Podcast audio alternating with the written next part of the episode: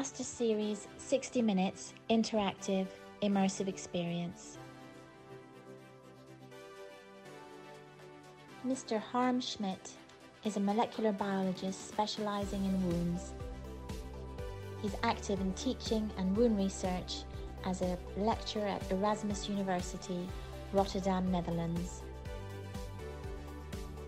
Dr. Ruth Bryant, Director and Research Scientist, Abbott Northwestern Hospital, Minneapolis, Minnesota, past President of the AAWC.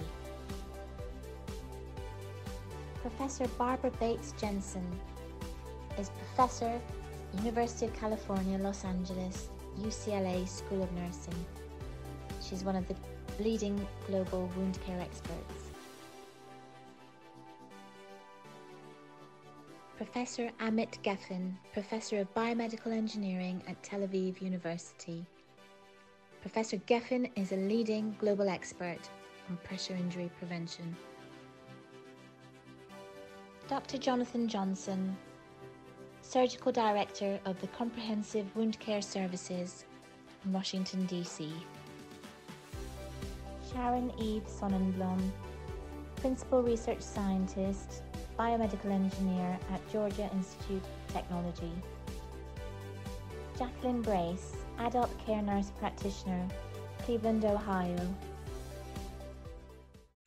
Pressure injuries are a really costly, debilitating condition that can cost the patient not only personally but nursing and medical time um, as well as hospital stays so it's a really important topic and we're really grateful to you for joining us uh, for this 60 minute masterclass interactive my name is Negin Shamsian I'm the editor of Wound Masterclass and it's my pleasure to spend the next 60 minutes with you uh, on this really important topic uh, we're joined by probably the world's best wound care leaders uh, who've been specializing in this topic for decades now. Um, and they'll be spending the next 60 minutes with us.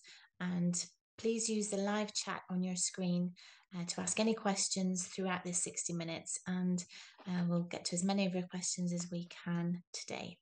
So before we start, I'm just going to show you the screen that you have in front of you and just a couple of housekeeping uh, notes to make. So in terms of your certificates of attendance, these will be posted to you uh, within four weeks of the event finishing. Um, and in terms of the menu and the interface, let me just show you um, how to navigate that.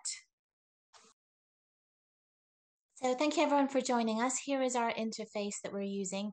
So this is our lobby and we're coming into the exhibitors hall where the session tonight will be held. We also have the auditorium, which is where the lectures will begin. Um, you just need to click on this screen in order to um, watch the webinar. The exhibit hall has our exhibitors um, and you can just click and pick up some information from them um, before you leave.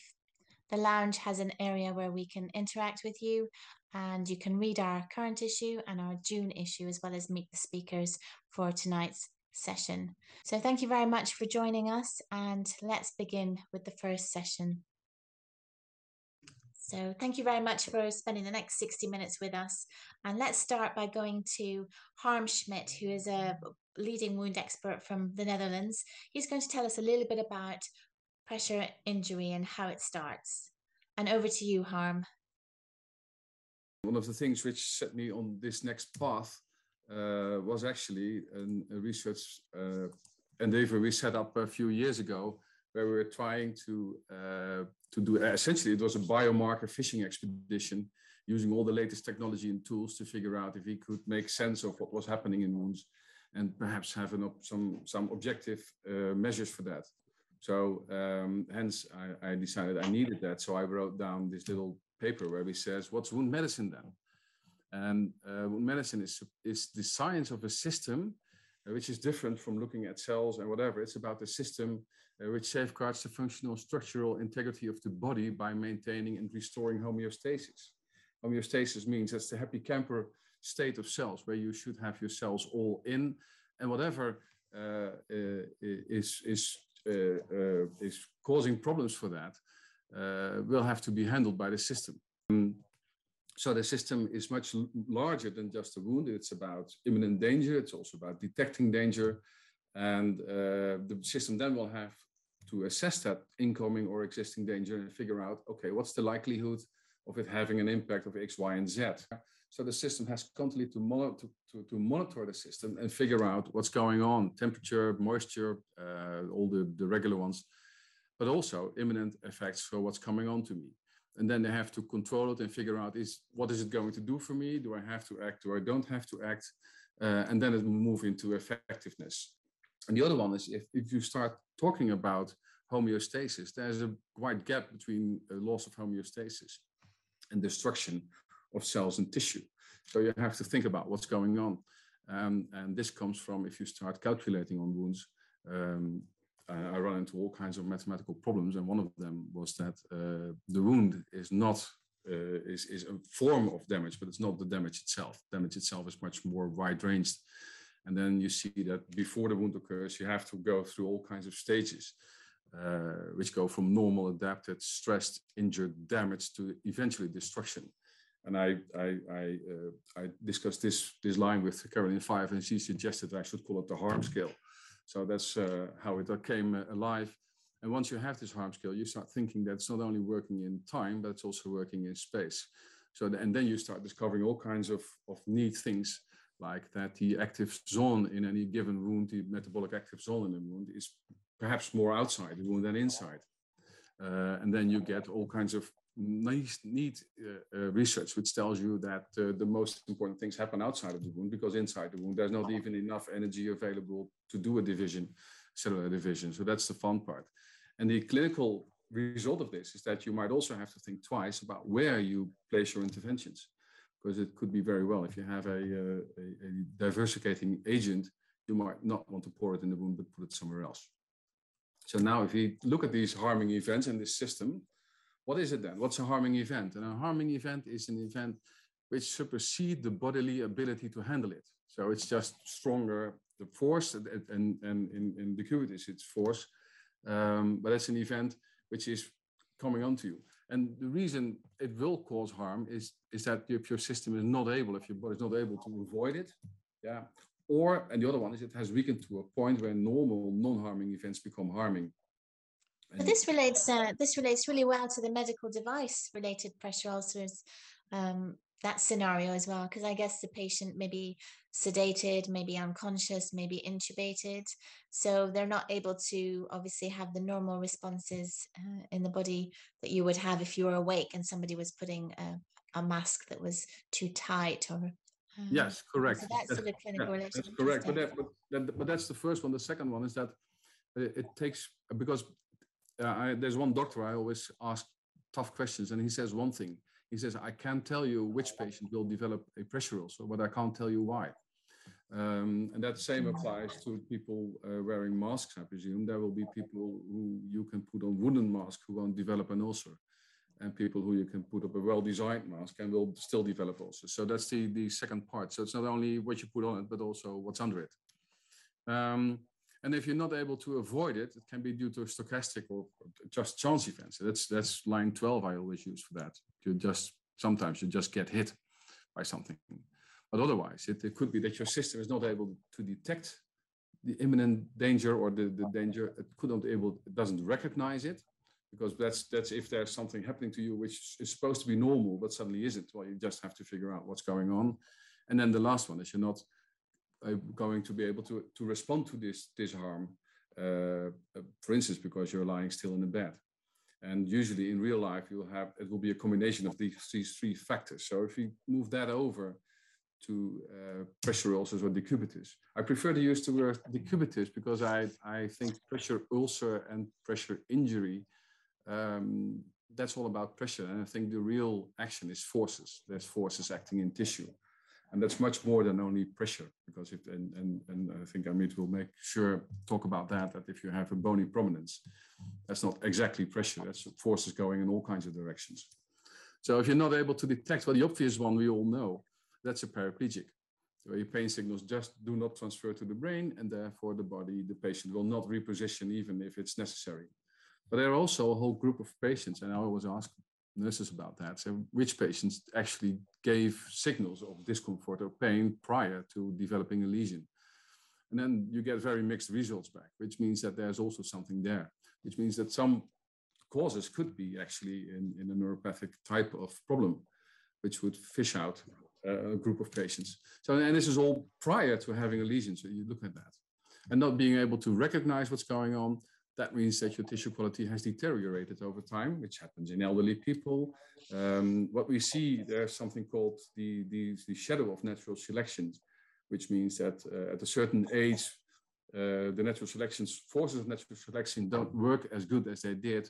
And there you get all these funny diseases. And if you look at whatever we see in wound care, they're all in this, this, this select, selection shadow. So here we have, if your tissue has deteriorated to a point where, where normal problems actually start causing problems. And the one would be, of course, the Kennedy terminal uh, ulcer types, end of life events, uh, where your tissues just weaken so much that any normal thing won't work. Um, and there's a bit of a discussion uh, like how do we know it's a Kennedy terminal ulcer and not uh, the other one, uh, uh, neglect, for instance, to make it a bit sharper. And I'm, I'm quite strongly convinced that in the end lab work will give the answer.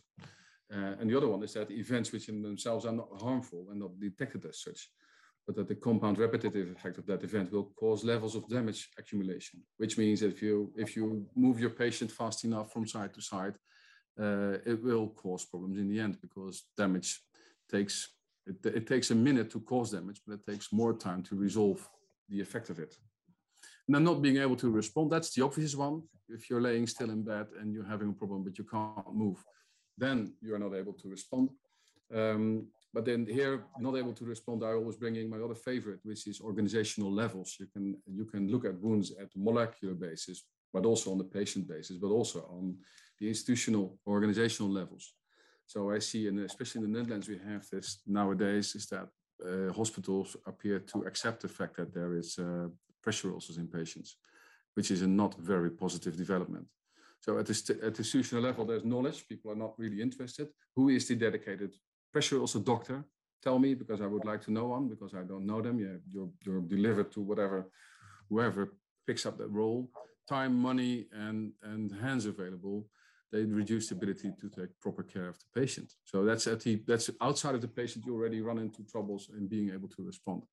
At the level of the patient, there's a disability of sarcopenia, which reduces the possibility to reposition. And here you might even consider, which is my crude approach to the idea, is that put your patient on a rock because that will increase the signals from having hypoxia or other kinds of things. And then they will also move easier on that surface. So you want, and by moving them, you also prevent uh, muscle loss uh, because you want to have them mobilized all the time.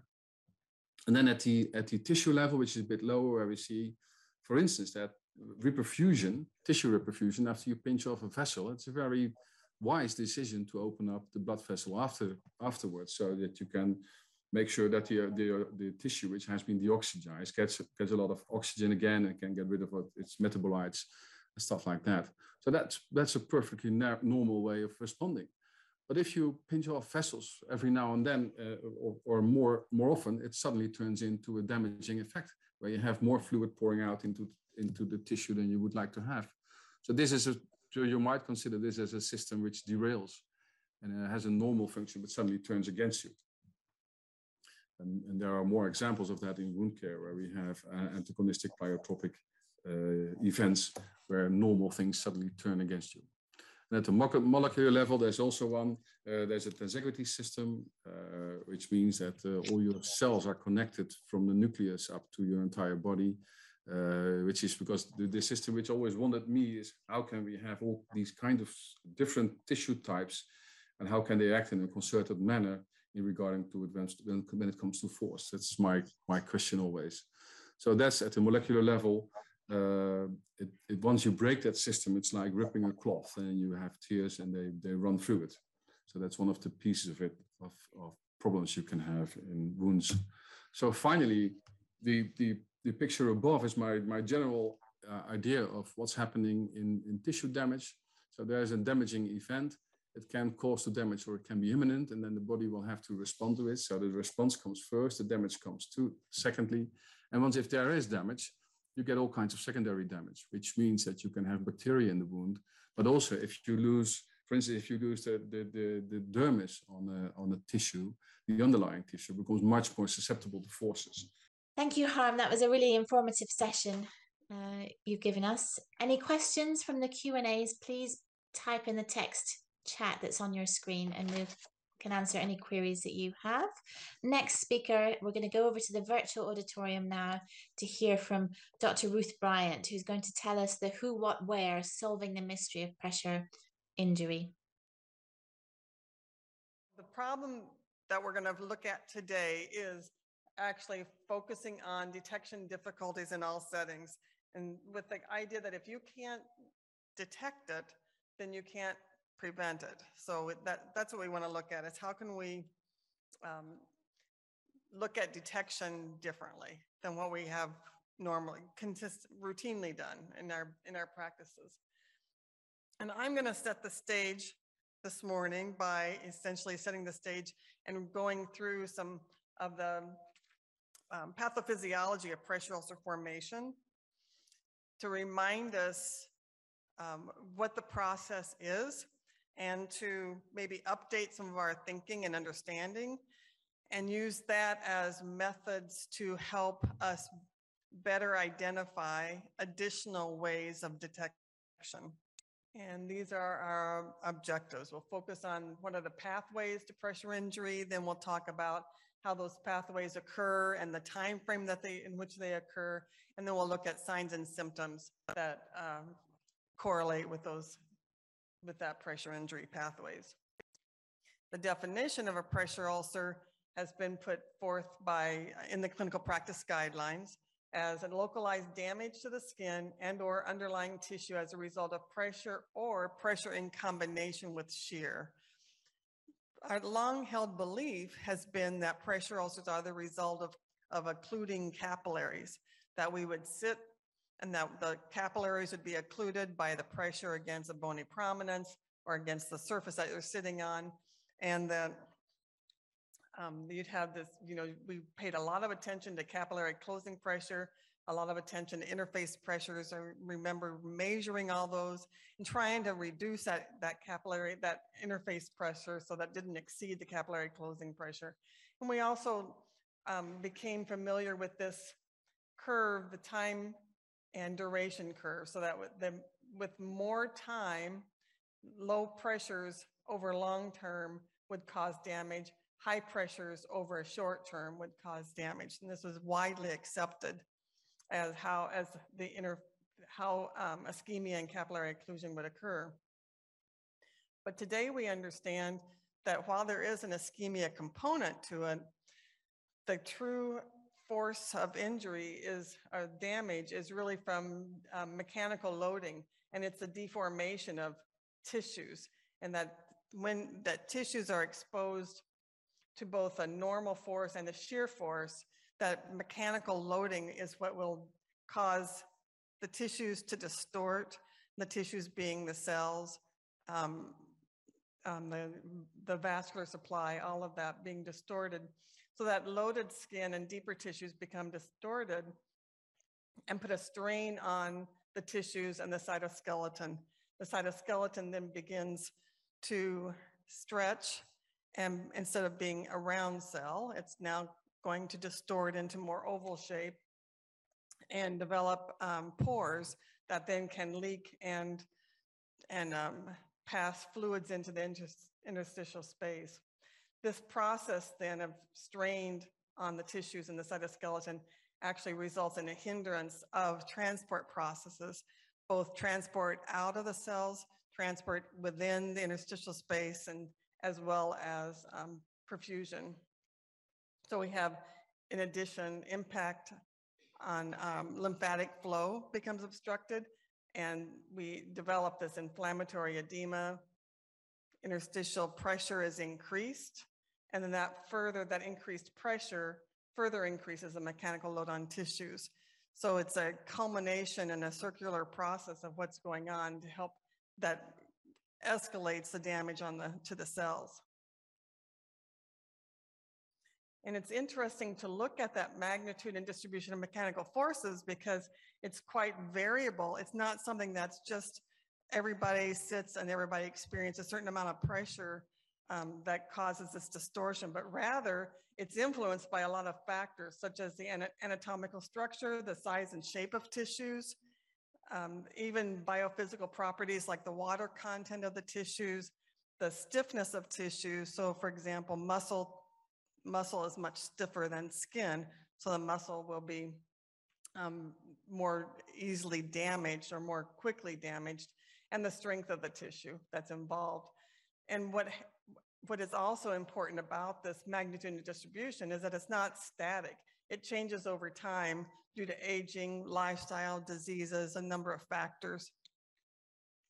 So in fact, the response to applied loads is non-homogeneous. You can't predict exactly what kind of, how much pressure that tissue can tolerate um, based on just the size of the person or the surface they're sitting on. So just to look at this another way, the mechanisms of cellular damage associated with pressure ulcers then begins with this direct uh, deformation that's like the triggering effect, the it, triggering event, which leads then to an inflammatory response and edema in the interstitial tissues, which then leads to ischemia because that interstitial, um, because of the interstitial pressure, putting pressure against the capillaries as well as obstructing blood flow, which then leads to lymphatic occlusion. So it's a sequential event that goes on. However, when a person already has coexisting conditions that, in, that um, result in ischemia, that ischemia can precede direct deformation. So, so th that it will actually accelerate and enhance and accelerate the amount of tissue destruction that actually can occur. And the same when we have ischemia that's concurrent with a thrombotic event, like we've seen with COVID. You could have an inflammatory response that already exists, and then the ischemia is accelerated and, um, and or perpetuated. This is just to depict, again, what I was saying as far as how the cells are, this is un, just a typical cell that's not under any stress. And then when the stress occurs, you can see the little pores that will develop, leaking the, cyto, the contents of the cell into the interstitial fluid and in the interstitial space and causing um, damage to the tissues. And this is a drawing that Dr. Gefen has created to actually show how it's a quite a vicious cycle of what occurs. You have the triggering event and you have the tissue deformed, damage to the cells leading to some cellular death. So there's a deformation trauma. Then we get into this inflammatory response where we have the inflammation because you've had leakage of um, cellular contents and you have an increasing pH as a result of that process, leading to more edema being passed into the into interstitial tissues, in additional interstitial pressure being increased, and then the ischemic changes that can follow from that, from the pressure of that interstitial fluid. So it just becomes a vicious cycle of, of damage.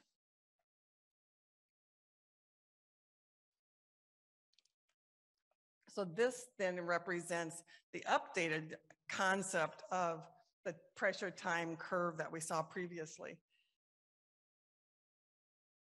So that what we know is that there's really um, sufficiently high loads can cause damage within minutes at a macroscopic level. And this is um, Gefen, now often referred to as the Gefen curve. And this may be familiar when you think about the Braden and Bergstrom conceptual framework for studying the etiology of pressure ulcers, where they identified, you know, pressure, the factors that ind independently impact pressure, and then factors that impact tissue tolerance. And so you can see extrinsic factors. And I, what I added in here is the skin temperature because we know now with, especially with device related pressure injuries that the temperature is, is a key factor that really does influence the risk of developing uh, device related injuries. And in terms of intrinsic factors, we know that nutrition and age are very important variables as well as uh, what we recognize now is, especially in diabetics, this endothelial cell dysfunction is probably an intrinsic factor that actually impacts their tissue tolerance. And what I think is one thing that we have to consider now is this concept of the skin tone or racial heritage. How do those impact in terms of an intrinsic factor? There, is there something in that that we need to understand better as far as impacting um, the tolerance of tissue? How do you recognize and distinguish pressure-induced tissue damage from other types of damage on the skin? And it's, uh, it's by understanding the cellular processes going on that will help us be able to make those distinctions.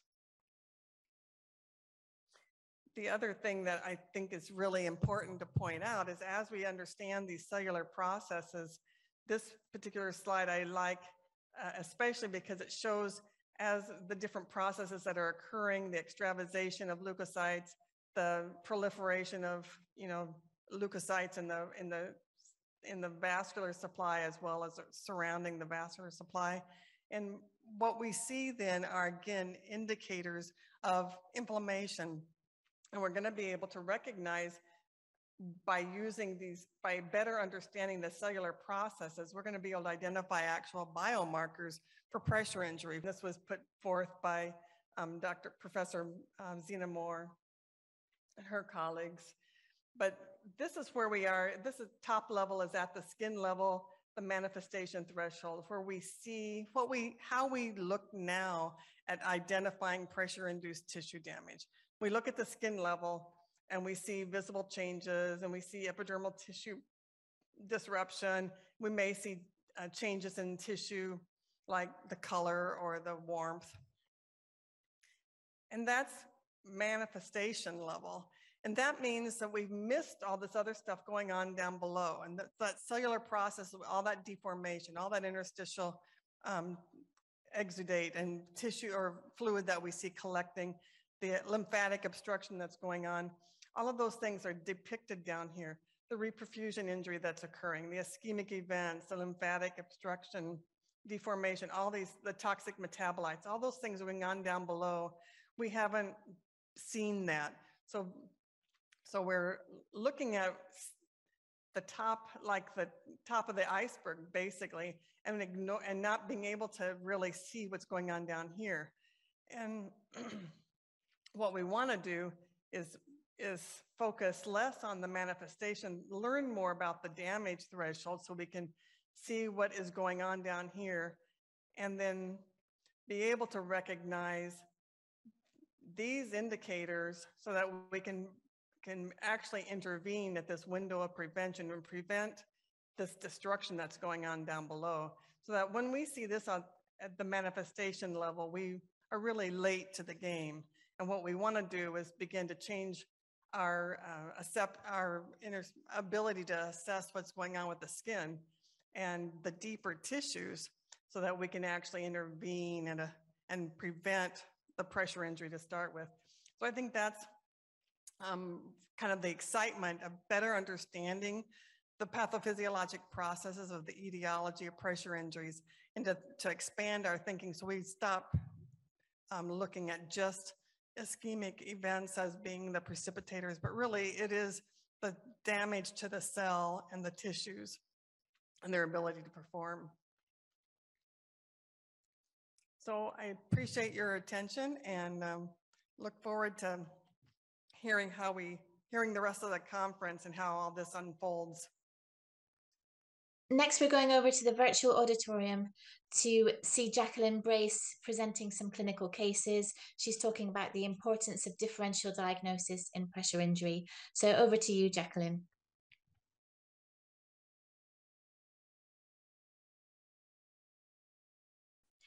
So what is this? Is this pressure injury? Uh, differential diagnosis and description is what we're going to be covering today. The, um, at the end of the session, we want you to be able to distinguish between moisture-associated skin damage and incontinence-associated dermatitis. We're going to talk a little bit about uh, what it means to have moisture-associated skin damage. That is a general term for inflammation or skin erosion caused by prolonged exposure to a source of moisture, such as urine and stool and sweat, wound drainage, saliva, and mucus. And I know this may be like oh yeah, that makes sense. But you would be surprised at when you're talking with the nurses at the bedside, they don't they discount sweat. They discount the fact that this wound is just draining and draining and draining. They oh it's pressure or oh it's you know some sort of something else. So many times i have to bring them back to definitions uh, in order to ensure that we are all on the same table. Incontinence associated dermatitis, sometimes referred to as perennial dermatitis or perineal, I should say, dermatitis is an inflammation of the skin associated with exposure to urine or stool. Elderly adults and those in long-term care facilities are at risk for urinary or fecal incontinence and IAD. And also this can be anyone that has any type of disability that inhibits their ability to get to the bathroom at the appropriate time. For a patient who has some breakdown. And when, when you turn, you look at the age and you're thinking 32 years old, this doesn't make sense. Okay, he has Crohn's disease. So I went, went to see this poor guy. Here he had been draining for a while. He was wearing briefs, not telling his, his girlfriend, um, and making excuses why not to sleep overnight. He had actually fistulas draining from his Crohn's disease. And he was just too embarrassed to go to the doctor, tell the doctor. So by the time he actually was admitted, around his anus, he had multiple fistulas, so much breakdown from the amount of drainage. And then, of course, not only did he have the moisture associated dermatitis, he had folliculitis and cellulitis because of all the stool that was leaking out. But again, a 32 year old going to the ER for something he was very embarrassed by this. So with the CAT scan, you can actually, it was wild seeing the CAT scan, seeing all the fistulas coming from his bowel. So of course he had surgery, he had um, ileostomy, and um, he eventually did heal. He realized because he was so dead set against getting the ileostomy that when he got it, he's like, wow, this isn't bad. He had his pouch, he knew what to do, and his backside was finally healed, and he had no more pain. But when I looked at the admission paperwork with the nursing assessment, it was just uh, moist skin, patient and moist skin. Nobody really looked at these holes. So when I put the Q-tip in very cautiously, just about a centimeter, just to see what we were dealing with, then I stopped. So making sure that we go back in the chart once we assess and really give it the true diagnosis that it needs and, and the treatment. For the outside skin, believe it or not, I love the baby stuff. Um, Desitin on his backside because it was cooling and soothing for him. And uh, it worked very well. Um, but again, teaching him the care of the ileostomy was a piece of cake because at that point, he knew that's what he needed. This patient here, I was consulted for hemorrhoids. Same thing, a man thought he had hemorrhoids, was treating himself with preparation H. That didn't work. He was putting Tucks pads in.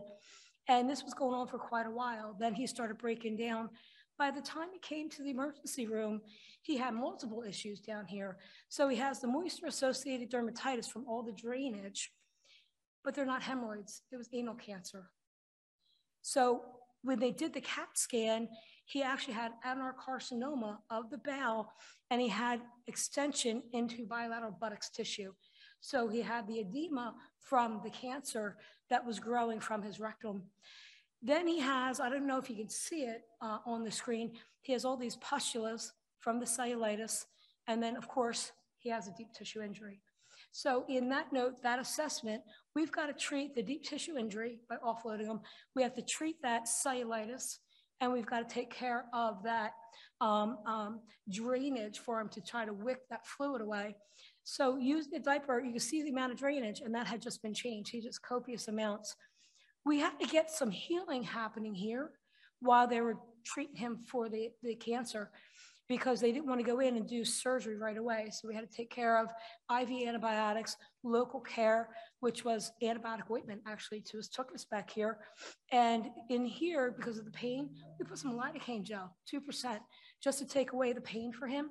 And then we actually used a product that would wick fluid away and we would tuck the pad between his cheeks. And he knew every time it was wet, he would take it out. So again, back in here, back in the day, um, there was a product, Xenaderm, back then.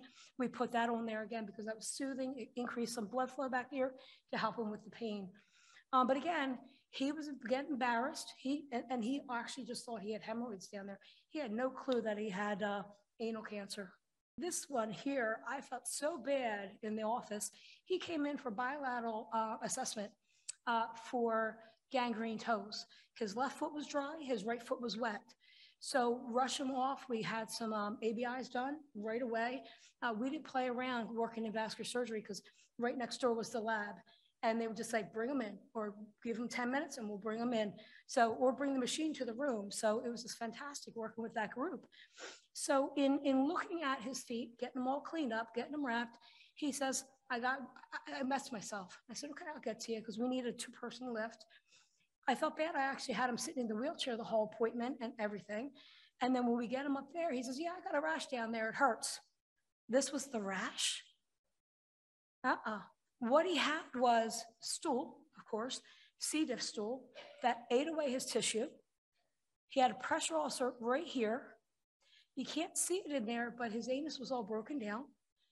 Underneath his scrotum, my finger went up to this joint right here right into his scrotum, and it tunneled down into his leg.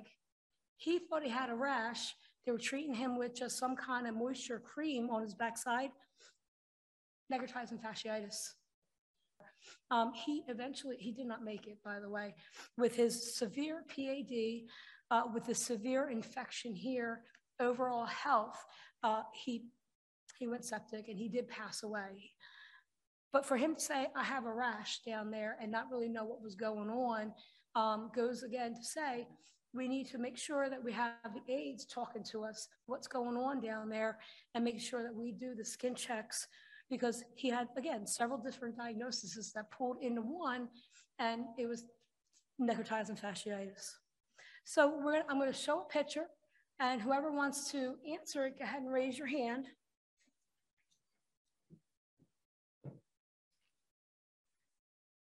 So what is this? COVID, pressure, arterial.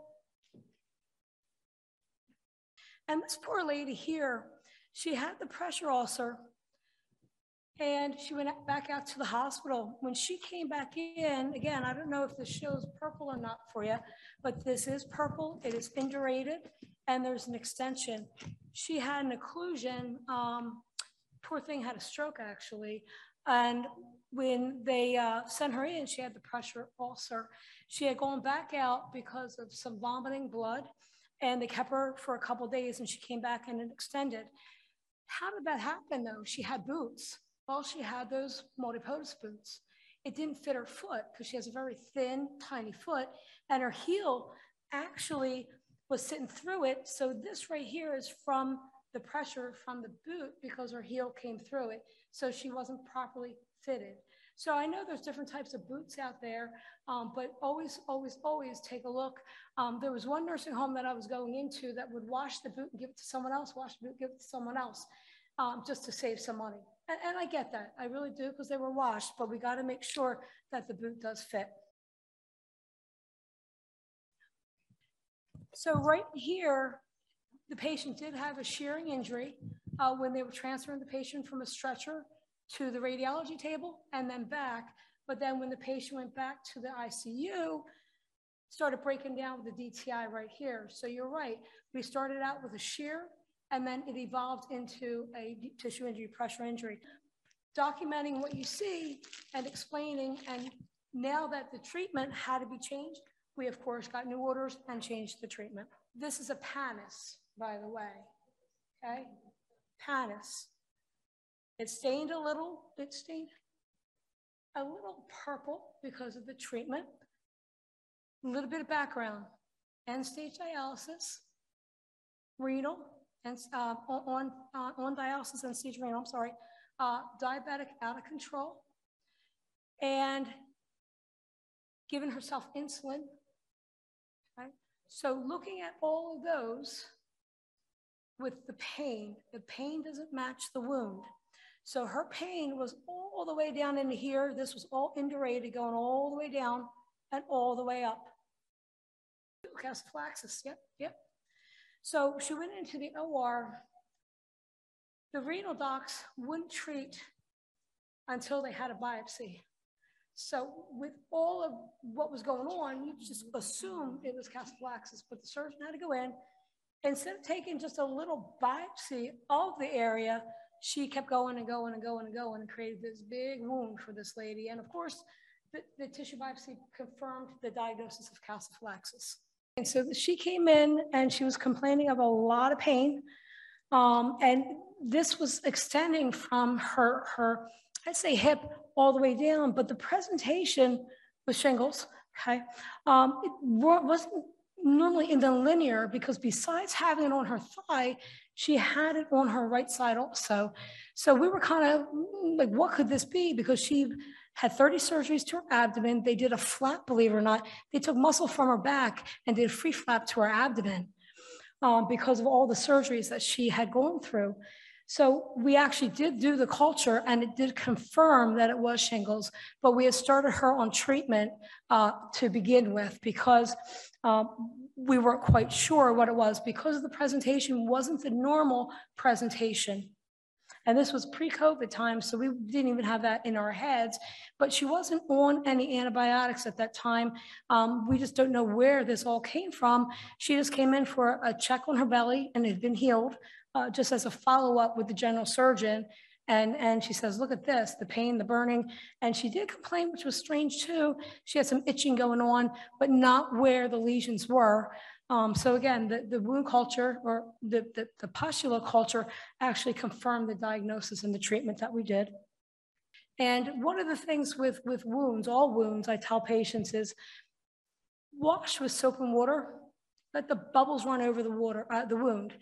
And I have them use Bounty paper towel, the quicker picker up, because even the new commercial shows that it traps bacteria. It holds a lot of fluid, doesn't fall apart, because if you use your towels and put them into the washer, if you're not, if you're picking up bacteria, it gets into your other clothes. Plus, a lot of them think this is a special thing. This is a Jackie thing. Wow, using Bounty paper towels to use, wash around, let the bubbles run, and then pat dry because it soaks up uh, the bacteria and it dries them well. And uh, they say, why bounty? I said, because pick a quick, the, the, I like saying it. And they're like, you're crazy. Can I use, can I use sparkle? And I said, well, it kind of falls apart, but use whatever you want. But, uh, you know, it's just, again, something special that they think that I'm telling them to do. And it's just good wound hygiene. Next session is with Professor Barbara Bates Jensen, and she's going to give us a really comprehensive look at humans and technology uh, partnership to pressure injury prevention. So over to you, Professor Jensen, in the virtual auditorium.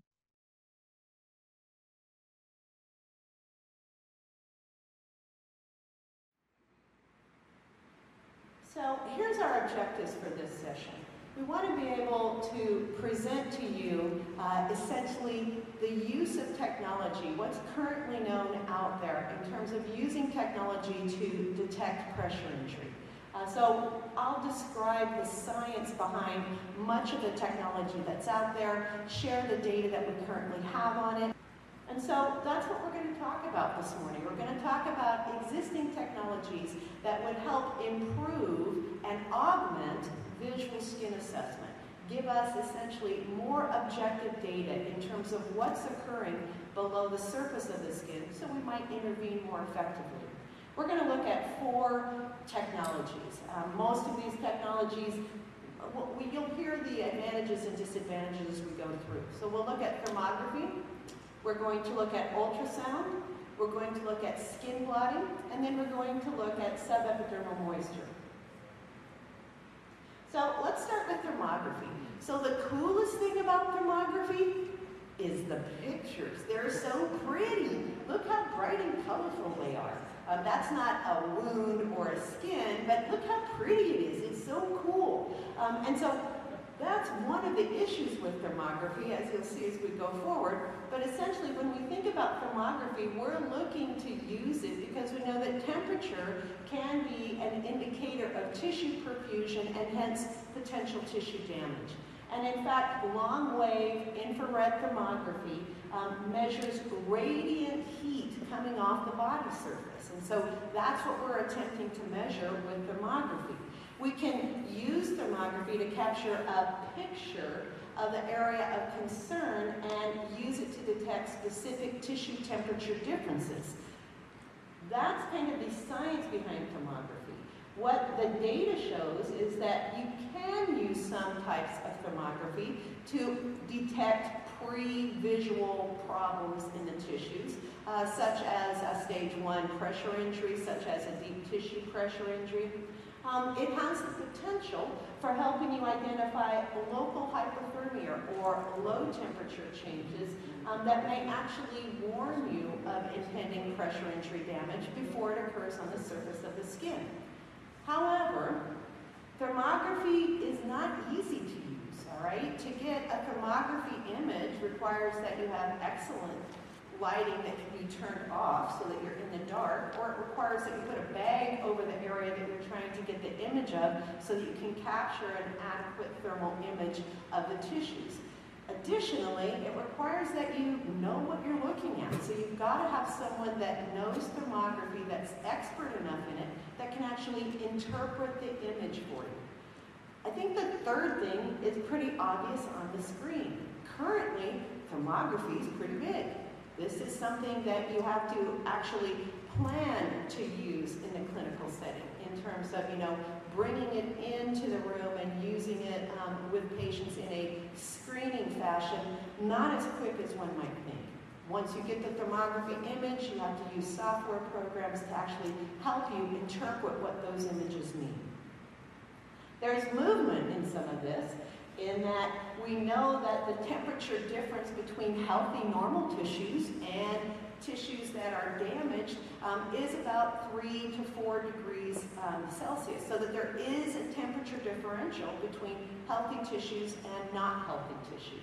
Um, we think that there's at least one study that shows that this elevated temperatures of about one, just over one degree Celsius may actually indicate an impending pressure injury. Um, again, tricky to use in the clinical setting. I was going to say it might be getting better because there are now some devices that can be used with the cell phone where you can actually attach a thermography camera to the cell phone and use that to get your thermography images. Now, same problems exist. Someone has to be able to then interpret those images so that you actually can use the data. Um, most of these, this particular device uses a specific software program to help users actually interpret the data. So this type of technology might not be useful in all healthcare settings. If you think about a wound clinic, this might work very well. It can also tell you other things like infection status and that type of but it may not be as useful in terms of detecting pressure injury as other technologies. Here's an, just an example to show you from the little cell phone one. These are the types of images that you can capture.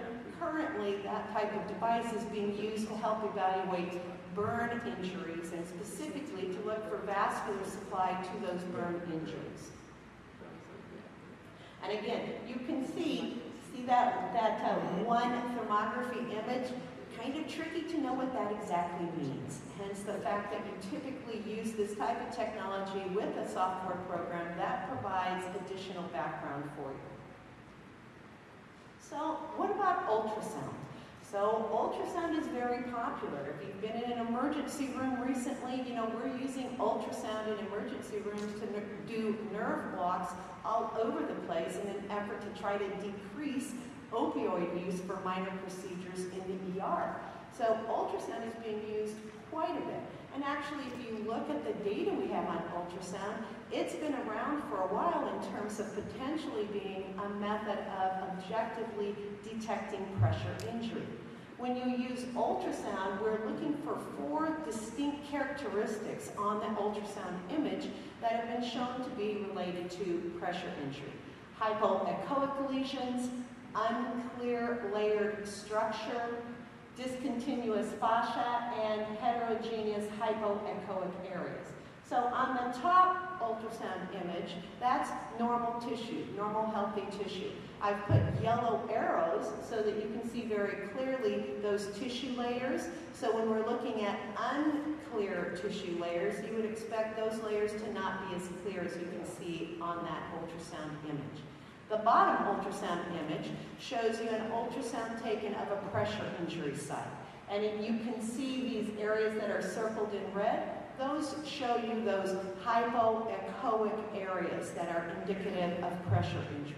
So with ultrasound, as, as a pressure injury develops, those muscle layers become less clear. So hence the fact that you're looking for these unclear layers in the structure as you view that ultrasound image. There's also one study that suggests there may be very specific patterns of the ultrasound image that helps us understand specific things related to the pressure injury. For instance, pressure injuries that present with a cloud-like pattern generally show more deterioration and the size of those lesions increases versus those lesions that present with a more cobblestone-like pattern actually end up decreasing in size and remain stable over time. You can see that ultrasound technology has been used to both try to detect pressure injuries as they're developing, but also to try to monitor existing pressure injuries and look for damage. The other, the other thing with ultrasound is that it's tricky to use in clinical practice. To get an ultrasound of a patient requires that you bring in the little ultrasound card or at least bring in the ultrasound device and you have to have a tech. You have to have someone that actually knows how to get an adequate image with the ultrasound device. And then, kind of the real kicker, like thermography, you have to have someone that can interpret the image. Um, and that's not particularly easy. So it's not as practical and clinically friendly as one might think. Quite useful for very specific uh, specific purposes, but may not be as useful for us in terms of trying to screen a large number of patients and to monitor them over time to look for that early pressure injury long before we see anything on the surface of the skin. There's one study fairly recently that did look at uh, both thermography and ultrasound and suggested that use of both of those technologies might actually allow us to better detect deep tissue injury. But now you're making it even more impractical for clinicians to use at the bedside because now you're bringing in multiple devices to try to get at that injury, right? So our third technology is not quite ready for prime time yet, but I would keep an eye on it because it's definitely coming. And that's skin blotting. Um, wound blotting has been available for a number of years for use at the bedside, where you take essentially a piece of cellulose type paper, stick it in the wound, and it allows you relatively quickly at the bedside to determine if there are proteases present in the wound bed, which may indicate biofilm development or other problems and can help drive different treatment changes. Skin blotting uses those same types of principles, but in this case, we're applying a small piece of cellulose type paper to the skin for a period of time, generally from one to five minutes, to essentially capture proteins that are released by the surface of the skin over the bony prominence where we have concerns. Then we can pull out those proteins and essentially look at them in terms of biomarkers for a developing pressure injury. All of this has been done thus far in rat studies, so animal studies, and a couple of very small human studies. So that's when I that's what I meant when I said it's not quite ready for prime time, but certainly something we want to keep our eyes on as we move forward. There's four main biomarkers that we're picking up, four proteins that we're picking up with the skin blotting technique. The first is interleukin 1 alpha, It's a marker for ischemia and reperfusion injury. Makes sense that we would pick that up, right? The second is VEGF, so vascular endothelial growth factor. It's actually a marker for interstitial flow and for lymph drainage, so it increases when that's problematic. The third is heat shock protein 90 alpha. It's a marker for cell deformation. And the last is plasminogen activator inhibitor 1, which again is a marker for tissue ischemia. So when you look at those, you can see that all of those proteins are directly related to the pathophysiology of pressure injuries. And if we had the ability to pull those proteins off of skin blotting, it would give us a very um, objective method of screening for pressure injury. But as I said, not quite ready for prime time, but definitely keep your eyes on that technology. This is what it looks like, just so you have a visual of what, what that actually would look like. So on the left, you can see the little cellulose papers that are applied to the skin. Um, this particular study looked at a positive control and a negative control, so you can actually see the proteins that are coming out onto the blotting paper prior to analysis for the proteins. So our fourth technology, I think, has absolutely the most promise in terms of helping us level the playing field and eliminate health disparities. And that's surface electrical capacitors. So I should warn you, so this is the area where I've been doing my research for easily the last 10 years. So while I have absolutely no financial thing to disclose to you, of course I'm biased towards this. I've been researching it for 10 years. So there's that aspect to keep in mind as we go forward too. So surface electrical capacitance really looks at the whole idea of the body as an electrical field. And so we use devices that transmit high frequency, low power electromagnetic waves, generally below 300 millimeters of uh, megahertz, sorry, megahertz. And we do this via these small electrodes that are placed on the skin in these small handheld devices. So the electrodes work by essentially transmitting the energy into the tissues. That energy then interacts with the body's own electrical field and essentially, mm, for lack of my physics background here, bounces off the water in the tissues. And so as you have that initial cell injury, initial cell damage, that triggers an inflammatory response in the tissues. That early inflammatory response causes vascular permeability and allows more cells and more fluids into that interstitial space in that local area. So what you're picking up with this is really localized inflammatory changes at the very early stage so that as subepidermal moisture values increase, your inflammatory response, your amount of edema in the tissues is also increased.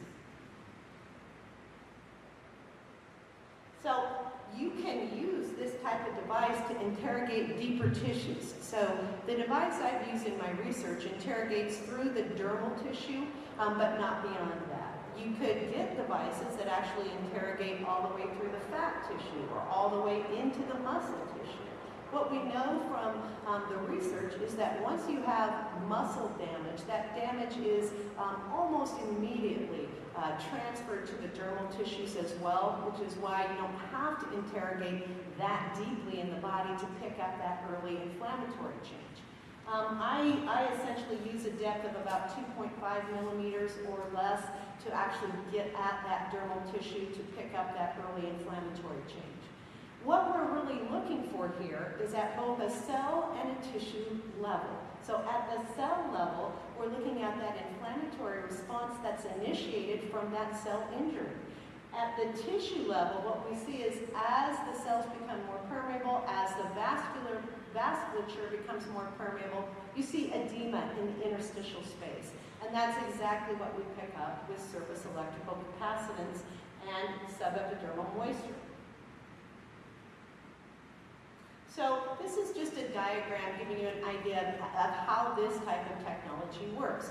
So the way it works is you have measuring units, and you can see on the slide the gray areas indicate a measuring unit that's been cut in half so that you can see where the electrodes would be. And so the, the impulse goes through the tissues into the dermal tissue and essentially is reflected back up into the electrodes and displayed um, in various time points on the device itself. So what is subepidermal moisture, or SEM? Well, so the real story behind that is it's a term that I coined 14 years ago because I didn't quite know what to call it. So I knew that I was measuring moisture or water within the tissues, not on the surface of the epidermis, hence the subepidermal moisture. Um, and so it's just a term that was coined to describe that and differentiate that type of edema, that localized edema, as opposed to moisture that we see on the surface of the skin from things like drainage or incontinence, right? So that's where the term came from. Um, the device that I co-invented is the SEM scanner and the SEM Provizio. Um, it actually takes what, what we knew from the research in terms of measuring that subepidermal moisture level and actually improved based on the devices that were available at the time. The advantage to this is that it actually controls for the user pressure. So if you think about that, that might not seem like that big a deal. But remember what we're trying to measure. It's very localized edema in an area. And so if you have people that are taking a device and pushing it against that area too firmly, you're actually pushing the localized edema out so that you're not going to get an accurate reading. So because the device actually controls for the user pressure, the readings are much more accurate. There's much less variance in the data. My research was done with not the SEM scanner, didn't exist quite then, um, but essentially looked at this type of technology and looked to see could it actually help us better detect pressure injuries.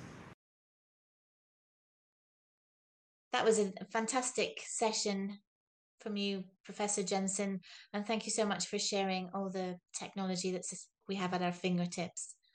Next, we go to Dr. Jonathan Johnson, who's a wound care specialist uh, from Washington, D.C. He's going to be talking to us about the difficulties of navigating the challenge of skin tone disparities. So, over to Dr. Johnson in the virtual auditorium.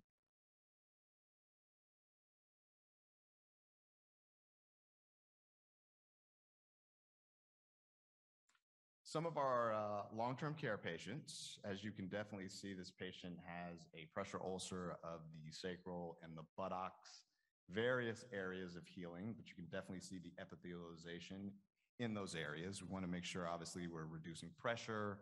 Nutrition is obviously important. We want to make sure we're focusing on any comorbidities. Uh, and this patient, we actually ended up grafting. So we used a cellular tissue product. We're able to graft this patient, had a great result. This was a stage four pressure uh, ulcer to the heel. Uh, you can definitely see the bone is actually evident right where that um, bloody drainage is uh, at the right side of the uh, of the photograph here. And so we ended up debriding it, and we also ended up grafting this patient as well. But what I want you to look at is the area of the plantar aspect that has the skin changes that are different than the upper portion of the of the ankle and of the foot. So you just want to make sure that you're adequately measuring the wound and looking at those areas of skin change. All right, so this is a patient that had a little bit of a, a skin tear, uh, and this was more of a shearing injury on the buttock. But we're looking at this uh, presentation here because we're looking at the skin changes. So that epithelialization, the patient has had multiple um, shearing injury and some pressure ulcer injuries as well, but they've healed. So this is definitely what we want to see, but we can see the different changes in a patient of color. All right, this is one of our stage four pressure ulcer patients. We actually ended up backing this patient uh, and they had an excellent result, one of our long-term patient um, in one of our long-term facilities. But if we're looking at the different changes and the different colorization of the skin, we can see a darker pink, we can see the epithelial tissue, we can see the patient's regular dermal uh, distribution as well. And he had a great result, so we were really, really happy with this patient. All right, this was uh, also a right buttock stage four that we ended up healing, and then a sacral ulcer that you can see to the left. I wanted to show the variations in skin changes and the variation of uh, skin color when you're, you're observing your patient and clinically treating your patient. We are still working on this young man currently. Hopefully he will have a great result. This is one of our stage four uh, sacral pressure ulcers. You can see the maceration tissue that is around the wound edge. He had a little bit of epibole, so we definitely made sure that we removed that epibole. Obviously, you want to make sure that you're re-injuring uh, those skin borders so that they have the ability to heal back in that fourth stage of, of wound healing. Because remember, chronic wounds are stalled in your inflammatory phase. So he had a great result.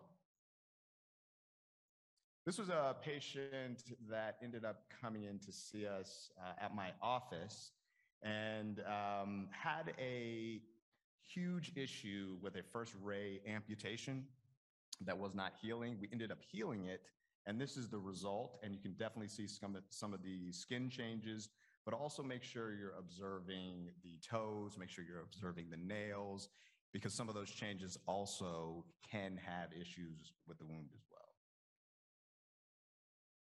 All right, another stage four. We can see the skin changes, some of the epithelialization. Uh, we're really, really fortunate that we uh, were looking at the skin margins being able to contract and the wound improving. All right, so this was one of our um, difficult patients, and she basically was found down at home. And obviously, as you guys know, based on a lot of issues with COVID, the resources that some of our patients may or may not have as far as getting into long-term care is not as adequate as we would like pre-COVID. So she came in, we had to debride that area of that eschar. This is an unstageable wound because she's been found down. We cannot clearly see that wound bed. But we removed a lot of that tissue. We ended up vacuuming her, but you can definitely see the various changes of her skin. And you want to make sure when you're looking at your measurements that you're adequately reviewing every single aspect of the skin. I think I have about 400 more of these. So actually, just kidding. We're almost done. So lower extremity wounds. Some, sometimes we're treating our long-term patients for xerosis or dry skin dermatitis. And sometimes you're seeing lymphedema that is resolving or venous stasis issues that are resolving. So you want to make sure you're adequately moisturizing the lower extremity in some of your patients because this is definitely a patient that needs moisturization. And the more that we improve that moisture balance, the better the wounds and the skins uh, tend to do. All right, and this is one of our uh, this is one of our ankle patients. Uh, actually had a pressure ulcer at the Achilles site, and so you can definitely see the skin changes you want to make sure you're removing that eschar area as much as you can and increase moisturization so that the skin is healthy and can heal. Stage four, that's resolving. Um, we've been working with this wound an extended period of time, but you can see the maceration changes. You can see the 100% uh, granulation tissue. Want to make sure that you're looking at all aspects of the skin. Another similar patient, we're actually grafting this patient. We were using a cellular tissue product on this patient. You can see kind of the film um, uh, at the top of the wound. Great, great uh, result. All right, and you can still see the epithelial changes, but you can also see some of the uh, uh, some of the granulation tissue and some of the changes in the wounds. Just make sure you're adequately uh, reviewing all reviewing all those skin changes. One more of our awesome graphs. That graph actually did very, very well. I think that's it finally. So thank you for your attention. I just definitely want to say this has been an awesome forum. Thank you very much, Sharon, for that very detailed look at the effect of surfaces on pressure ulceration. Next one is from Professor Amit Gefen. He's professor of biomechanical engineering at Tel Aviv University. He's going to give us a little look into technology into contemporary pressure injury prevention. So over to you, Professor Gefen. Thank you for joining us tonight. Um, today in the uh, short time that I have is to take you into a journey to my world, which is um, not a clinical world, uh, but the world of bioengineering. Um, we are applying methods from um, classic um, engineering, such as mechanical engineering, as well as uh, methods from uh, biomedical engineering as it is applied in other fields of medicine, such as cardiovascular or orthopedics, for um, understanding the etiology and um, on a practical aspect um, for um, conducting efficacy research, which is basically looking at alternative technologies for wound prevention and care and trying to understand uh, which one works better. If you only have time to read one paper following my talk, um, if you obviously want to um, understand more about the role of bioengineering in um, wound care, read this, um, which is um, our contemporary understanding of the etiology of pressure ulcers. With that said, um, pressure ulcers are uh, essentially a biomechanical problem. They are caused by, as the name implies, and, and the name implies mechanical forces, pressures, and these pressures um, or mechanical forces can um, originate from the body weights on um, forces, the, the, body mass, or um, due to an external um, interaction, such as with a medical device. And um, I'll focus on the latter topic today. But the cells in the tissues, which are the living element, the, the, the living structures um, they don't really care and they don't really know if the mechanical forces are originating from um, the mass of the body or from um, an external object. What they are um, exposed to is mechanical deformations and distortions, shape distortions. And these shape distortions can last for very long times if, um, for example, the patient is not changing posture or if the uh, medical device is applied uh, for prolonged periods, such as with um, respiration equipment. The um, injury cascade, which I have uh, investigated and described um, over uh, many years and um, have published um, substantially about, including in this um, centerpiece paper that I mentioned previously, starts um, because um, the first cells are affected by these sustained tissue deformations and are losing their um, ability to um, control the transport of uh, molecules and ions from the cell body outwards or from the uh, uh, interstitial environment into the cell bodies. And that can happen within minutes um, we um, have very strong and established evidence for that from um, laboratory work, where we look at the permeability of cell walls of the plasma membranes of cells under the form um, conditions.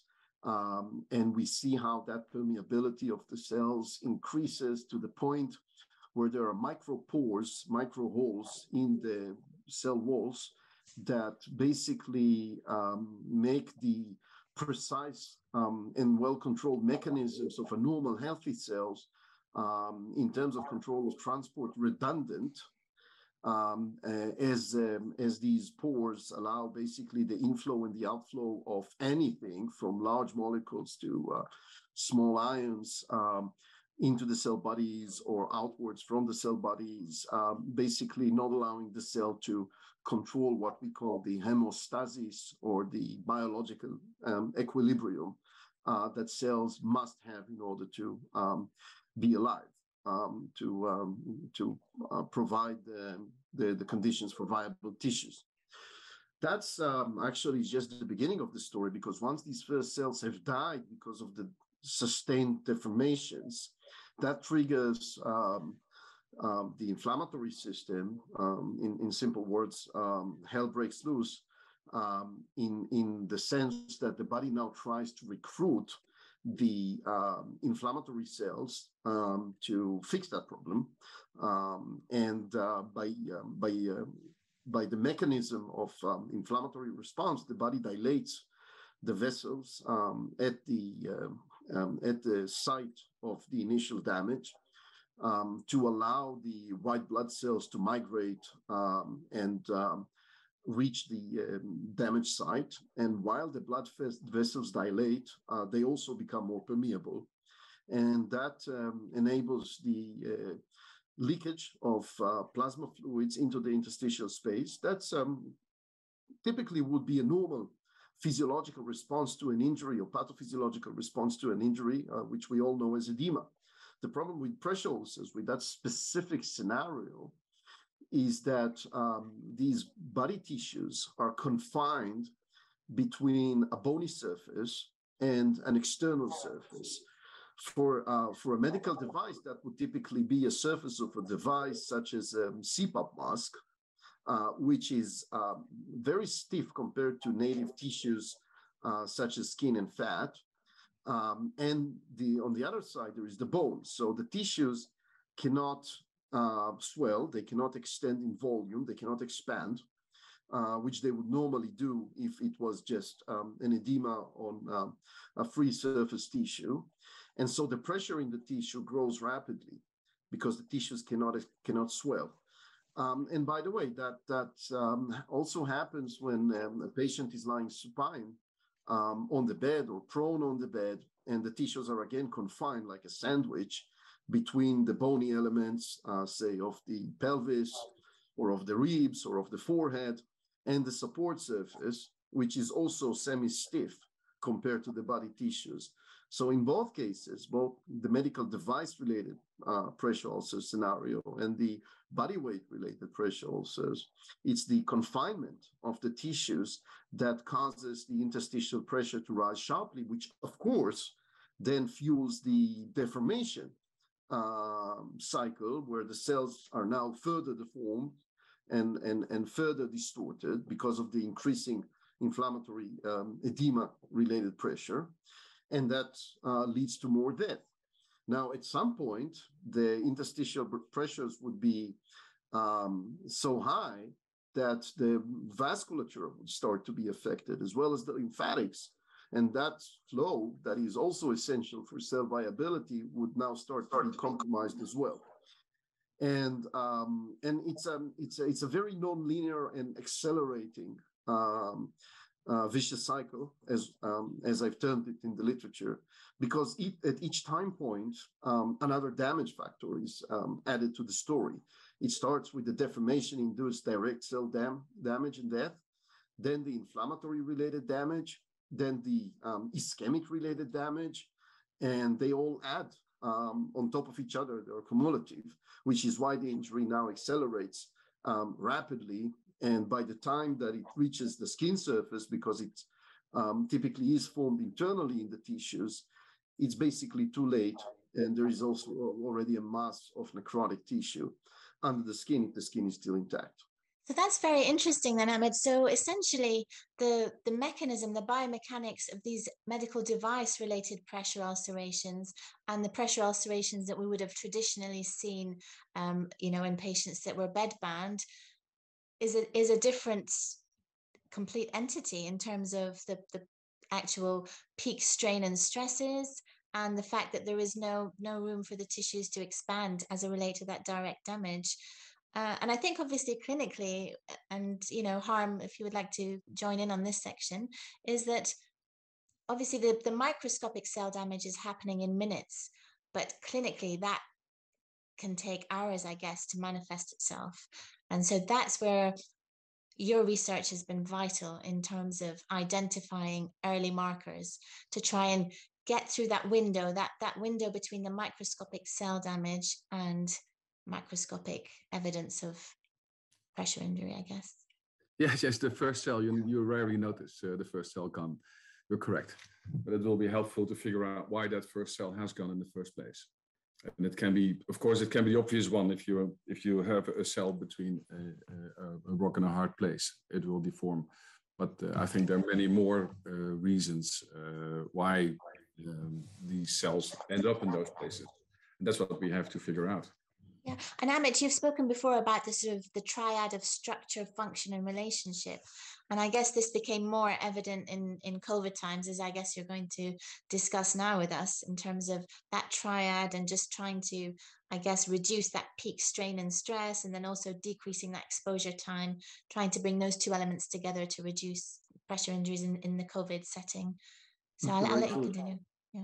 So obviously, with the masses of patients hospitalized in ICUs and the huge numbers of devices connected to these patients, uh, peaks in uh, pressure ulcer occurrences um, all over the world. And just from a statistical point of view, uh, when you have so many devices connected to so many patients, you see more of these vicious cycles that I've just described.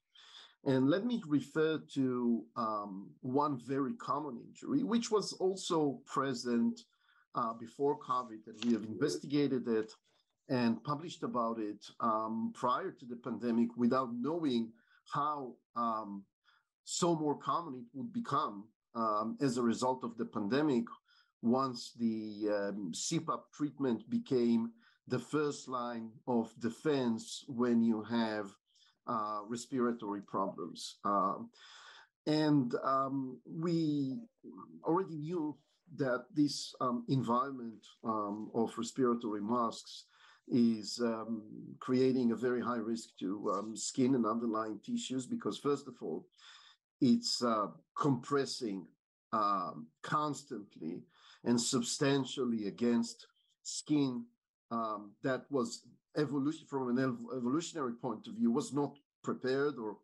um, or um, or structured to uh, um, tolerate these uh, sustained um, loads. It's also that um, it's a common practice of nurses to uh, make sure that there's no leakage of oxygen from the masks. So, uh, you know, sometimes the road to uh, hell is uh, paved with uh, good intentions. so they really, really make sure that it's tightened correctly. Seal is tight, yeah. yeah. Right. Um, and on top of that, um, there is um, high humidity, actually almost 100% humidity inside the mosque um, and a high temperature. Um, and um, both of these are destructive to skin. And so it is not surprising that uh, we see a lot of these injuries, um, deep tissue injuries that then uh, present themselves at some point as open wounds uh, at the bridge of the nose and at the cheeks, classically, and also sometimes at the chin. And um, since there is no specific technology that has been developed from scratch to protect against these wounds, um, nurses, knowing what's coming, are trying to improvise with different materials that they have, which are available to them, particularly dressings, or uh, to, to basically cushion those regions to prevent the injury. And we've asked here a very simple bioengineering question, since they do that anyhow in, um, and in, in, um, as part of their practice. However, there is no specific engineering recommendation of what makes a good uh, material um, if it is addressing for uh, for prophylaxis. Um, let's look at what they're using um, currently um, and, and, and, and see if, for example, there is um, advantage to foams over hydrocolloids, whether new materials need to be developed, and a very comprehensive study um, that we have published very recently in the International Wound Journal compares materials that are actually available today and that are used in practice, particularly different foam dressings versus hydrocolloids. Now, I am in, in my um, role as a professor of bioengineering, I've tested many materials in my labs um, over the years, and I never understood the uh, choice of uh, hydrocolloids because they're typically stiff materials that become even stiffer um, when they absorb moisture. um, which, which of course is very relevant here, both, both because of the uh, um, the vapor in the in the mask and the uh, perspiration, the sweat from the skin. So that can add up to substantial quantities of um, moisture and wetness in the dressing. Um, but um, I'm also well aware of the fact that nurses do not have my engineering intuition, and and and, and maybe that's a that's a good thing because they need to treat patients. um, but I um, here um, I think that intuition, clinical intuition, um, is is is not very relevant because you really have to understand how these materials behave uh, when they are compressed first and foremost, and then when uh, when they are compressed and and they're also moist. Now, even foam dressings, if you look at foam dressings, a foam dressing is not a foam dressing. That is, foam dressings are not born equal just because they are called foam dressings. Each of them have a different microstructure, and each microstructure, if you look at them under the microscope, some of them are more dense, some of them are less dense. Each microstructure leads to different stiffness properties, and that's fundamental for nursing for um, um, nursing staff to understand that um, when even if you classify a dressing to a certain family of products based on the material uh, type, it doesn't mean that they're all um, equivalent. And so we have looked at, at, at a number of those um, um, dressings and compared them. And we did that using um, very well established bioengineering methods uh, that are based on what we call in silico experiments or computational modeling.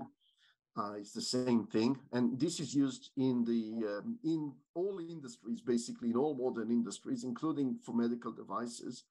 It has been used in our own work for 20 years, and it allows you to provide visual and quantitative simulations of how materials uh, behave under mechanical loads as well as under thermal um, conditions and um, that um, is true for, when I say materials, true for both the dressing material in this case and uh, the material that is being tested or evaluated for its protective efficacy.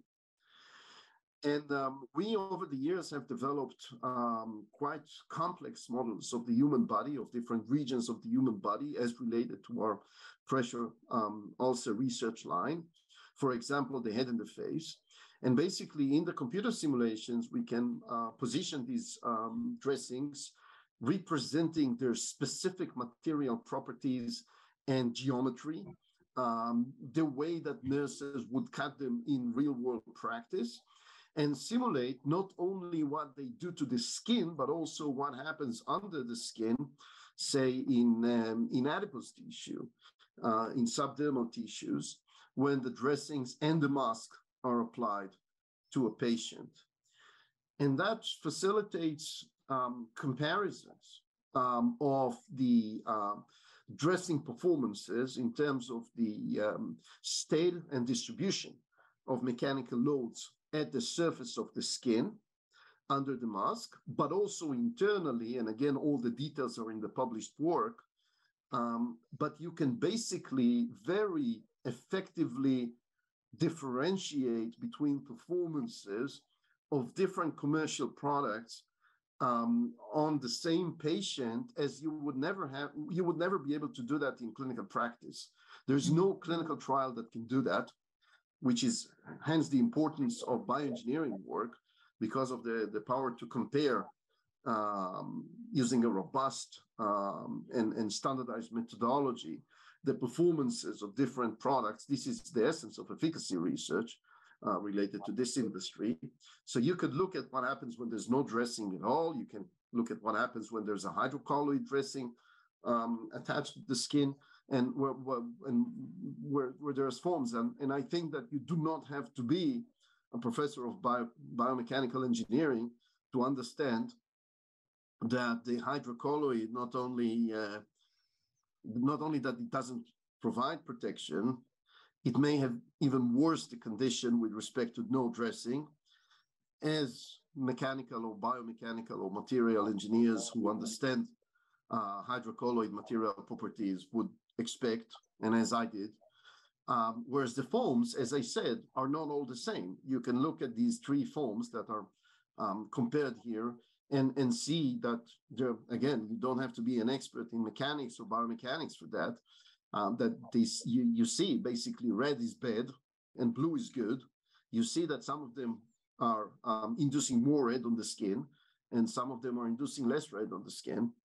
And, um, and, and, and that's a guidance. That's a practical guidance for nurses uh, or healthcare professionals on what they need to choose and what type of evidence they need to look for when they make um, um, decisions about products, both in practice and for purchasing.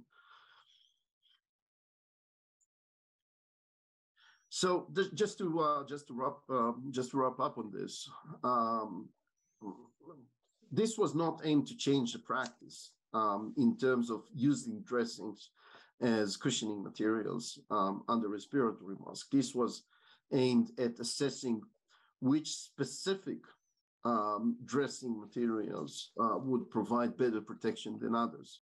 And next, we're going to the virtual auditorium to have a session with Dr. Sharon Sonenblum. She is a biomedical engineer and she's going to talk to us about your bed, lie on it, or should you?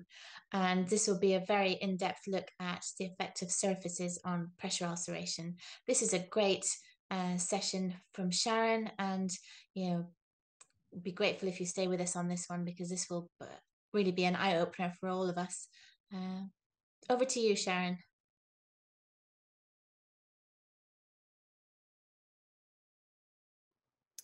So now I want to talk about biomechanical risk. Okay, this is one specific aspect of risk of an individual, and it's the intrinsic characteristic of an individual's soft tissue to deform in response to extrinsic applied forces. So frictions play a role in keeping people in their surface, and so is the stability of the support surface. Okay, so that's another thing that's talked about a lot is stability. And in the last section, we'll talk about the trade-offs when you think about the stability of a support surface to help keep a person in the posture that they are most functional and most comfortable. And related to that is repositioning right? Because if you remember, what causes a pressure ulcer? Spend having too high of forces, but also spending too long at that particular force or pressure, right? So what do you do about that? In bed, you turn and you adjust position. In a wheelchair, you do weight shifts or you tilt and recline and you stand. So we have to think about support surfaces that allow for movement. And the last thing I want to talk about is temperature and humidity over time. So in this graph, you're looking at more than a day worth of temperature and humidity. So I'm going to show you exactly what's going on. So bear with me. This graph here at the bottom is temperature. And this graph here is humidity.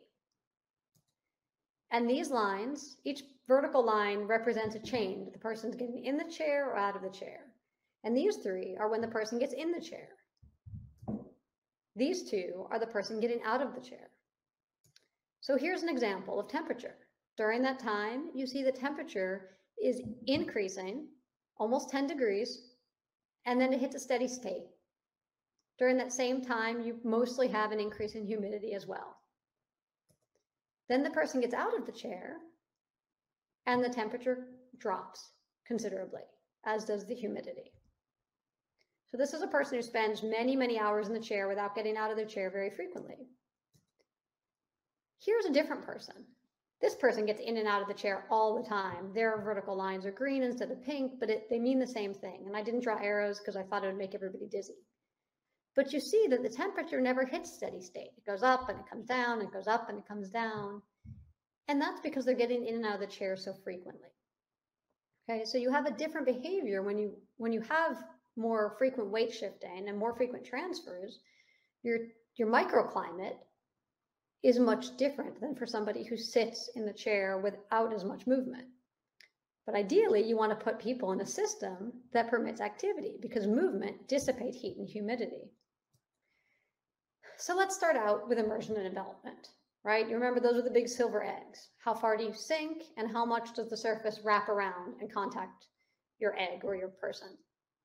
So when you don't have a lot of immersion and envelopment, Your risk is that the surface may feel hard to people. It might be unstable, and there's less potential for pressure redistribution. But as you might recall, if you have somebody with low biomechanical risk, remember your able-bodied buttocks, you don't get much immersion and envelopment anyway, but you don't really need it. So again, always think about your individual and what are their needs. When you have excessive immersion and envelopment, some people feel like they're in a hole. Okay, it can be a very discomforting feeling. You might actually bottom out. It can also be difficult to reposition, and functional mobility can be more difficult. So this becomes one of those trade-offs. If you have somebody who's very mobile, who doesn't stay in a position for too long because they're so mobile, you're looking for more of a trade-off here. You have to start with tissue tolerance. What is this individual's biomechanical risk? What is their mobility and function? And then you have the opportunity, this is a great place to use interface pressure mapping to compare, right? This is the same person on two different surfaces, and you can see they got much better immersion and envelopment on the surface on the right than they did on the left. Even though they were seated by an expert clinician, we just couldn't get them uh, to immerse into that surface. Their thighs didn't sink in. They didn't distribute load around the pelvis nearly as well on one of the two surfaces. Stability is can an individual move? Can an individual function um, to the best of their abilities? And that's the goal. And it's not just about if you're on a support surface like a wheelchair cushion, it's not just the cushion, it's the entire seating system. And then microclimate is incredibly important. So, what situations have high heat and moisture dissipation? Or, or what happens in those situations? When you have high heat and moisture dissipation, you get reduced skin temperature and drier skin. And that can be really good for someone who sweats profusely, is incontinent, or has poor thermoregulation. But sometimes you get someone who gets cold too easily. On the other hand, when you have low heat and moisture dissipation, you get increased moisture. And increased moisture, like we talked about, changes the mechanical properties of the tissue. You have increased friction and increased risk for tissue damage. Increased temperature also increases the risk for tissue damage. So in conclusion, I, I hope I've given you some insight that you can actually take back into your practice. There are many options out there. Um, I, I get frustrated sometimes when I hear folks not knowing if there's another answer out there. They feel like they've exhausted all the options. There are hundreds upon hundreds of products. And so um, I'm not here to talk specifics, but I promise you, if you feel like you've run out of options, there's another one out there to help your clients. Um, consider individual needs and goals. So consider tissue tolerance and biomechanical risk when you're looking at support surfaces and what are the goals of either your individual client or the care environment that you're in? And evaluate how well something is working. You know it might all look good on paper but once somebody's on the surface you know going back and looking at their skin is the only way to know if you've chosen well. And it's a comparative analysis right? You have several choices say you want to select between hydrocolloid and foam and then foam which form specifically. And then out of these choices of dressings that are or can be available at any major hospital, what, what should you use? So this is very practical um, research that um, highly relates to real world conditions, right? It's very clinically relevant. yeah.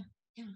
And um, sometimes um, it's it appears, as I said, with regards to the hydrocolloid dressing, that the dressing may actually increase rather than decrease the soft tissue loading levels at certain facial sites, which would increase the risk for an injury rather than decrease it. Again, the road to uh, to heaven path is paved with good intentions, to hell in this case. Um, yeah. But even even if you look at, at foams, which are doing a much better job here, again, people should remember that um, foam dressings, as any other family of dressings, are not born equally. It all depends on the specifics of the material compositions and structure and microstructure, and they should look at the evidence um, that is specific to the product that they're thinking of in order to um, to uh, improve their practice. I think also, thank you, Amit. This is really interesting sort of studies that you're showing us. But also, I, I guess you're the ideal wound dressing in terms of the properties that you've discussed. I guess need to have a couple of key factors, and part of that is being dynamic. So if there's fluid in that um, in that sort of environment, the properties of that dressing may change, as you said, and become much more stiff, thereby actually increasing the risks. So, in terms of if you were going to design an ideal wound dressing, what sort of key properties biomechanically would you want it to have in this sort of setting? Yeah, that's a very good question. Um, people are now using dressings um, that are uh, have been designed um, originally for treatment in order to achieve prevention. Uh, there is no, as far as I know, and, and I think that I know, there is no product currently in the market that has been specifically designed from scratch for prevention of pressure injuries based on the etiological knowledge that we now have. And this is, um, I think, um, a mission for um, us um, as a community. Um, obviously, the industry is part of that community. To um, first of all decide if we want to have dressings that are, or or any other materials. You don't have to call it a dressing that are specific for prevention or maybe we should have um, dual use products. And this, not, this is not a clear this is not a clear cut answer, by the way. Uh, if you speak to some nurses, which I do all the time, they will tell you, I don't want to have two different closets. We do two different types of products that would require two, types two types of uh, logistic systems and, and, and, and two type of training modules and all of that. I want to have a one in all product or all in one, sorry, product. Um, and um, but then that, then you have to optimize because you have to you have to have something that is good for this and good for that.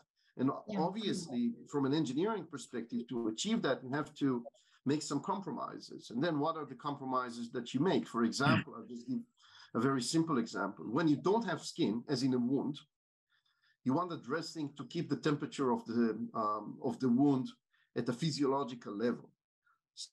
So at, at, at, at the range of temperatures that would be there if there was skin intact at that place.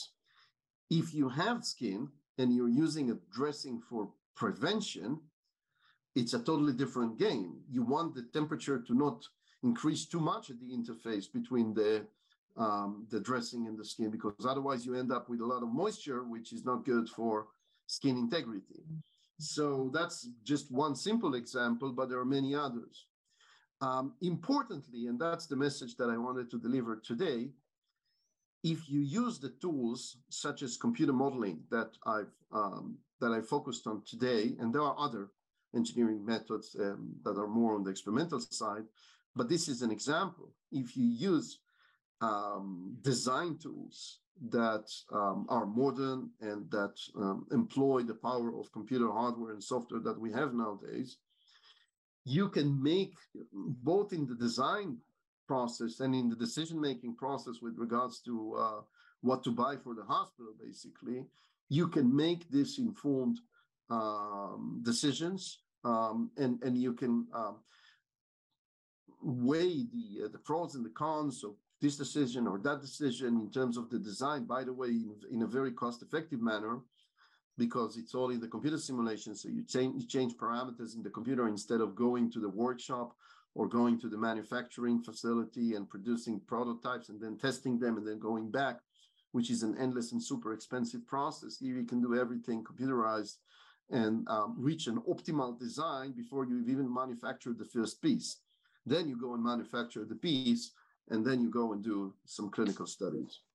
Well, it's uh, the technology is really interesting that's on the horizon. I mean, um, in October's issue of the International Wound Journal, they were talking a little bit about artificial intelligence, automated analyses, and machine learning algorithms. Which is also uh, um, a field that my work that my group is very active worked on. Yeah, so that's a machine learning, picking up these patterns to try and predict. Um, I guess you know, in terms of early detection of these pressure injuries for prevention, picking up patterns of you know, clinical, biomechanical, etc. Is there anything else on the horizon that you think that uh, we should be sort of looking out for, technology-wise? You just said it. Um, I think that we can do so much with um, machine learning um, in terms of individualized or patient-specific decisions with regards to risk assessment, as well as prognosis um, of uh, existing wounds And, and that will happen. Uh, we have, um, again, an active research line, and uh, we see what can be done and what can be implemented. Even with cell phones, you know, today you don't need a sophisticated camera uh, that is dedicated for the purpose, which is another piece of, you know, big complex, complex equipment, cumbersome equipment that um, is due to fail at some point and needs maintenance and all of that. Today, everybody holds a supercomputer with six cameras at their um, at their pockets, and that's um, and and they're all connected to cloud computing, so that can be employed for better wound care. And I think that this is where we're um, heading. And uh, if uh, that's of interest, you can um, look at. Uh, a review paper that we published recently, a scoping review paper um, in advances in wound care on um, the use and potential of artificial intelligence and machine learning in uh, both the um, risk assessment um, and uh, management of existing wounds. That's great, and we'll we'll share that paper and all the links in the chat uh, for all the audience. So that's great. And uh, come to you, Harm Schmidt. Do you have any comments or questions? No, no, no. The only question is, is uh, by the time you apply a uh, a dressing, that means you are acting after the after the ordeal, after the event has happened. Um, you could also think about uh, what would be the interface between the mask and the tissue before you uh, uh, have a wound. So uh, I'm quite interested to hear what your opinions are. I'm quite sure there will be all kinds of funny, soft, uh, silicon-like uh, substances available, which might fulfill that role of, of making sure that you don't have wounds in the first place. Yeah, and, and again, that's the that's the decision that uh, the industry will eventually make of whether we want to have different lines of products for prevention versus lines of products for treatment, um, because the fundamental requirements are not the same. Um, in in some aspect, they are um, substantially different. And, and in the same way where you can study prevention, as with these computational models that I've shared today, you can also study treatment. Um, in um, in different manifestations, these models allow to look at uh, um, heat transfer and mass transfer, including fluid mechanics. So you can look at absorbency and retention in dressings. Um, and we also have, and that's maybe a topic for next time, um, uh, robotic technologies that we um, develop for efficacy research.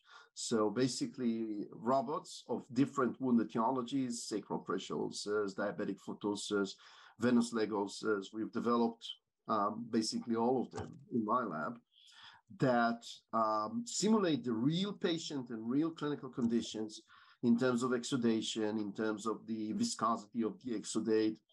And, um, and you can treat these robots as you would treat a patient, which is, of course, nice for training nurses.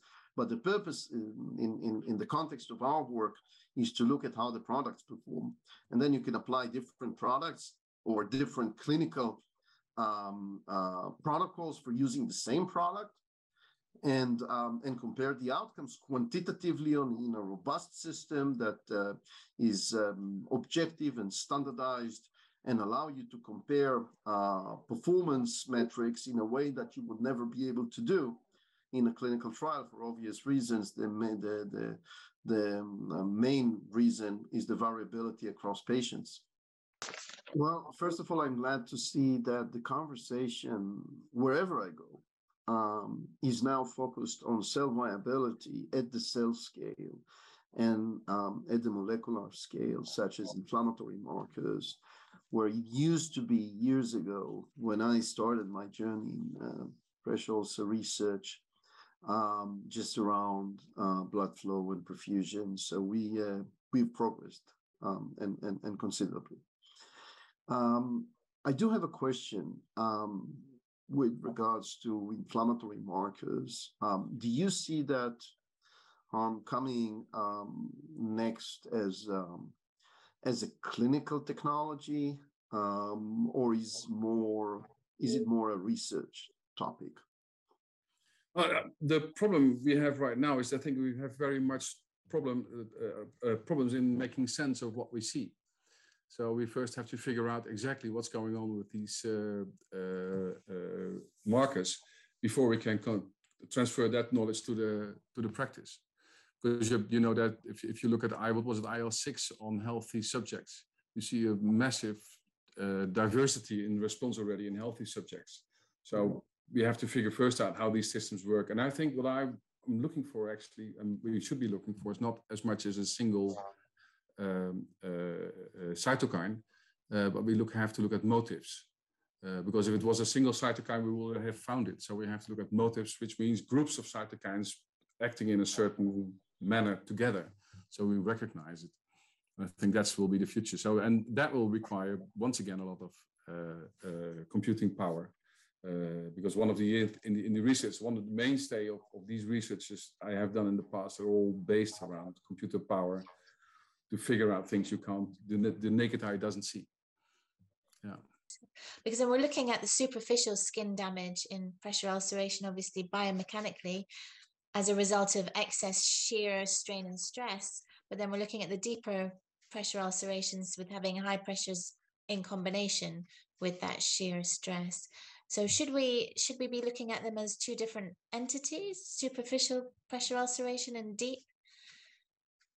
I, I'm I'm I think that there are many different bees playing a role there. Uh, the other thing is which which part of what we call pressure ulcers are actually trauma traumatic lesions from moving your patient a bit rough into the bed. Uh, um, uh, so that could be one. There could be underlying metabolic diseases which we have not recognized. Um, so the obvious ones are, are simple to notice. If I put you in a bed and I glue you to it and don't make you move, you will develop problems. That's the easy one. But the hard one is to figure out what else is happening there and what's the impact thereof. And, and, and one, one example is, is reperfusion injury, which was a few years we said, well, that's the holy grail, one of the very important things we see happening in wounds. And later on, it now it's, it's succeeding again. We say, well, it, perhaps it plays a role, but it's not that important. And I think these things will change over time. Well, certainly, I mean, in limb ischemia, certainly that's the reperfusion injury after a prolonged period of compression, etc., is a big factor in localized tissue damage. So yeah, these are all really important things. One last topic just to discuss would be just SEM uh, detection. So just the subepidermal moisture detection. How accurate do we think that is in terms of being an early detector? And how much do we think that's going to influence um, obviously investigations, clinical practice moving forward? Well, as somebody who's um, conducted um, research, again, efficacy research, lab research um, on this technology, I can tell you that it's a breakthrough, even conceptually, in um, now equipping um, nursing staff with um, a technology a handheld technology that allows them to use modern sensory computerized uh, means um, in addition to uh, the traditional visual assessment. So not, not just using their five senses and their and their bare eyes to assess what's um, what's the status of the skin is, which is essentially a post-mortem thing, because once you see something on the skin, then there's damage there. It's already happened. So um, to look at um, the process, um, in, in, which is the essence of early detection, um, at the stage where it's not yet a clinically uh, meaningful or a clinically irreversible um, tissue damage problem, um, that by itself is is a huge um, progress. And then obviously there, every medical device has an accuracy and you can discuss uh, whether this is the ultimate accuracy or where the uh, where you need to improve the accuracy. And, and there will be other technologies in the future, I assume, that will use other um, physical or physiological uh, markers um, that indicate tissue status. But I think that this is not this is not the point for now. The point for now is that we need more technology in the field. We need um, to augment and to empower nurses with um, in this particular field of wound care with technology as um, as healthcare professionals in any other field of medicine um, are um, are assisted by technology. If you take, you know, the ECG and the blood pressure monitor and the uh, and the ultrasound Doppler um, technologies from cardiologists, they would all go home and say, you know, we can't work anymore because we don't know what to do. So why are nurses expected to uh, work without technological means? And, and I think that the, this is this is an innovative technology in that aspect, and it's a pioneering concept, and, and that's the important part of it.